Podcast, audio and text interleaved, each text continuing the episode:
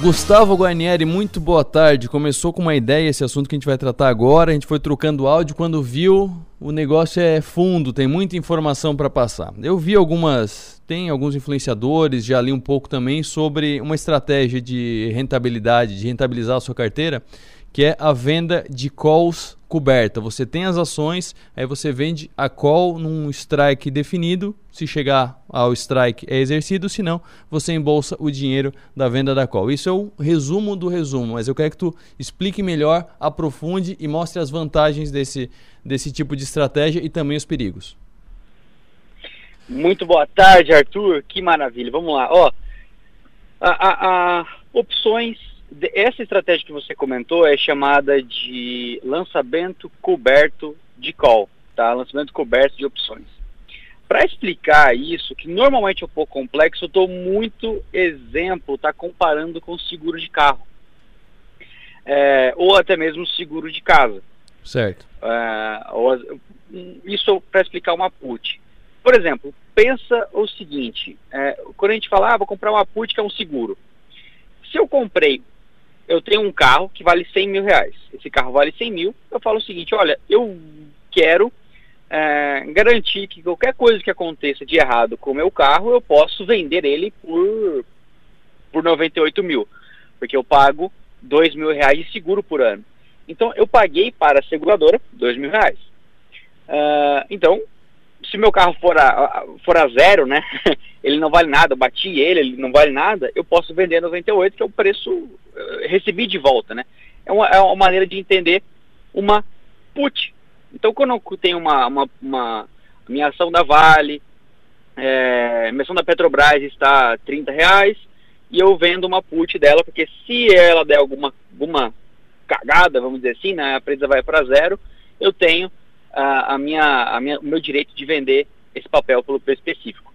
Call, uma call, um direito de compra, é exatamente a mesma coisa. Porém, um direito de compra. Nessa, quando meu carro vai a zero ou a minha ação cai, né, eu tenho direito de vender num preço específico. Se minha ação sobe demais, eu vou ter um direito de comprar num preço específico. Não tenho direito de comprar agora, não tenho dinheiro para comprar essa ação que eu quero agora, mas eu quero comprar daqui a um tempo. Eu me garantir que vou poder comprar nesse preço talvez um pouquinho mais caro. Uh, uma estratégia que normalmente é utilizada em momentos de mercado, é, momentos mais uh, uh, estáveis de mercado, porque se eu opero agora, que o Bovespa caiu muito, está subindo muito rapidamente, eu posso até deixar de ganhar é, um pouco a mais do que eu poderia. Então não é uma estratégia muito legal para se fazer agora. Mas entenda o seguinte, eu tenho uma ação a 30 reais e eu vendo para alguém o direito de alguém poder comprar essa minha mesma ação que está 30 agora por 32. Tá? E essa pessoa me paga, vamos supor que mais um real para garantir que ela pode comprar 32. Para mim, eu, se a ação subir a, a, a 35 reais, por exemplo, eu acabei teoricamente perdendo um pouquinho porque eu deixei de ganhar, né? Perder não, deixei de ganhar um pouco porque eu vendi a 33. 32 o preço que eu vendi, mais um real que eu recebi da venda desse direito. Eu, eu recebi ele a 33. É, agora, se a ação ficou, continuou estável, um momento que o mercado está todo andando um pouco mais de lado, né? As ações não sobem muito, nem caem muito, ficou um pouco mais estável e eu faço esse mesmo, essa mesma operação e a ação que estava a 30 subiu a 31. Eu não vendi a ação, continuei com a ação e eu recebi esse um real, né, que a pessoa me pagou para ter o direito de comprar a 32. Eu ganhei mais dinheiro do que se eu tivesse uh, somente ficado com a ação. Eu, eu gerei uma renda com a minha com a minha posição nessa ação. É, um outro exemplo que algumas pessoas também acabam usando é, é para diminuir o imposto a ser pago. Certo. é, como a gente não paga é, o imposto sobre a opção, tá? É, o que, que, eu posso fazer? Imagina que eu comprei uma ação a 10 reais é, e ali essa ação subiu, essa ação está a 15 reais agora. Eu posso fazer o seguinte, se eu vender a ação a, a, a 15 reais, essa ação vou pagar o imposto de 20% em cima desses 5 reais que ela subiu. Só que se eu pego e vendo uma call a, a 10 reais também, essa call normalmente está precificada no mercado a uns 5 reais. O mercado é inteligente, né? o mercado também é, é um pouco é, eficiente nesse, nesse, nesse ponto. Então o preço da opção está bem próximo do, disso. Deve estar valendo próximo a 5 reais. Eu recebi, eu, se eu vendi essa call, obviamente eu vou ser exercido, eu vou vender a minha ação a 10 reais, que é a ação que eu comprei a 10 reais. Então, para a Receita Federal, eu comprei a ação a 10 e vendi a 10, tá? Só que eu tenho um lucro financeiro porque eu vendi uma, uma call, vendi uma opção a 5 reais e eu não pago imposto disso. Então eu tenho todo o ganho é, que eu teria com a ação, seja vendendo no mercado, mas eu é, é, para a Receita não estou vendendo a ação nesse preço, né? Eu acabei vendendo a ação no preço do strike. Sim. É uma jogada ali que eu posso diminuir bastante do meu imposto, né? Então aí eu posso, não tem limitação, né? Desses 20, 20 mil de venda mensal de uma ação, posso vender 100 mil, 200 mil que, que é, não faz diferença a quantidade, tá? Sim, lembrando que o, a limitação que tu fala é que até 20 mil vendendo ação, vendendo até 20 mil não é de lucro, mas vendendo até 20 mil, independente do lucro que tu tiver, tu não paga imposto. É uma isenção que tem para pequenos investidores, para o pessoal se empolgar mais a, em aumentar o capital.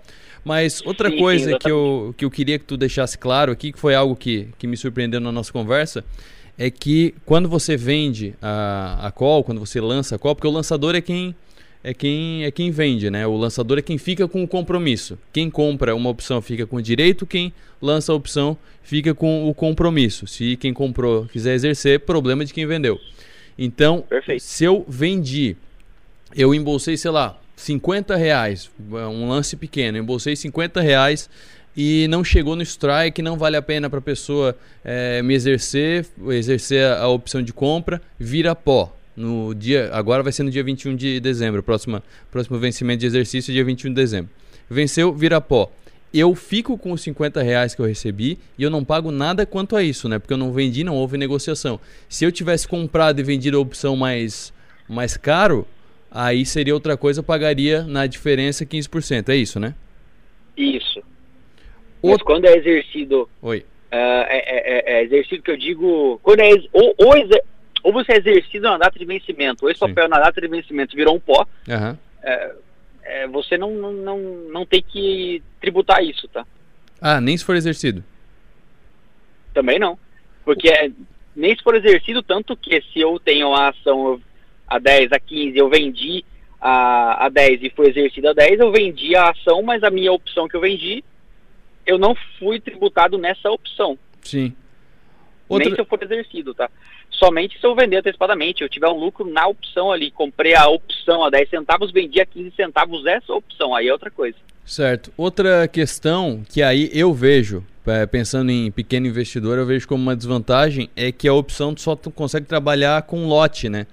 Então a gente consegue comprar ações fracionadas na, na B3, com, botando o F depois do, do ticker da ação, mas para opções não dá, né? Então, para você fazer uma venda coberta, você tem que ter pelo menos um lote de alguma ação. E aí, para ter um lote de alguma ação, para a pessoa que tem uma carteira é, mais variada, é complicado. Partindo, por exemplo, da Itaúsa, a Itaúsa daria R$ 1.200, mais ou menos, para te ter um, um lote. A, a, VEG daria mais de 7 mil reais hoje para ter um lote. Chegou a 8 mil reais um lote da, da Itaúsa. Então, isso é uma estratégia que, infelizmente, o pequeno investidor não consegue, não consegue arcar por enquanto. Né? Tem que criar um certo capital para aí valer a pena. Sim, exatamente. É, é, sempre que você lança né, lançamentos cobertos, eu sempre tenho a ação então, realmente eu sempre tenho que lançar com lotes de 100 em 100. E até posso comprar opções é, diferentes desse lote, tá? Mas é como a, a opção, aí eu estaria descoberto. É Mas como a opção também é bem baratinha, é, muita gente acaba se alavancando nas opções, comprando apenas as opções. Mas lançamento coberto, infelizmente, aquele pequeno investidor ele é, é penalizado, né, por não, é. por não, por não poder negociar. Mas só para só ilustrar, a gente já está com o tempo estourando aqui, mas rapidinho para ilustrar o que, que é o perigo da descoberta. Vamos lá, eu vendi porque eu estou confiando aqui eu vendia descoberto, a, a VEG está 71,50 agora, tô com ela aberta aqui, 71,50 agora. Até lá em 21 de dezembro, falta 10 dias, não vai chegar a 75, não vai chegar a 80. Aí vendo com o a 80. Aí ok. O que, que acontece? A VEG descobre petróleo dentro da VEG, o maior campo de petróleo vende para Petrobras e a ação vai a 100. Você vai ter que comprar por 80 para vender, você vai ter que comprar por 100 para vender por 80 para a pessoa. 100 vezes esse 20, são 2 mil reais de prejuízo. Esse é o perigo da, de trabalhar descoberto na, na opção, porque você acaba tendo que comprar no preço que tiver no mercado para vender quem for te exercer. É isso mesmo. Maravilha, querido. Outro dia a gente volta a falar mais sobre opções, que é um dos assuntos mais interessantes da Bolsa. Até amanhã. Legal. Abração, Arthur. Abração, 20. Tchau, tchau. Money Talks. Oferecimento. Conheça o Sangaldino bairro Jardim. Lançamento da GA Top Loteamentos.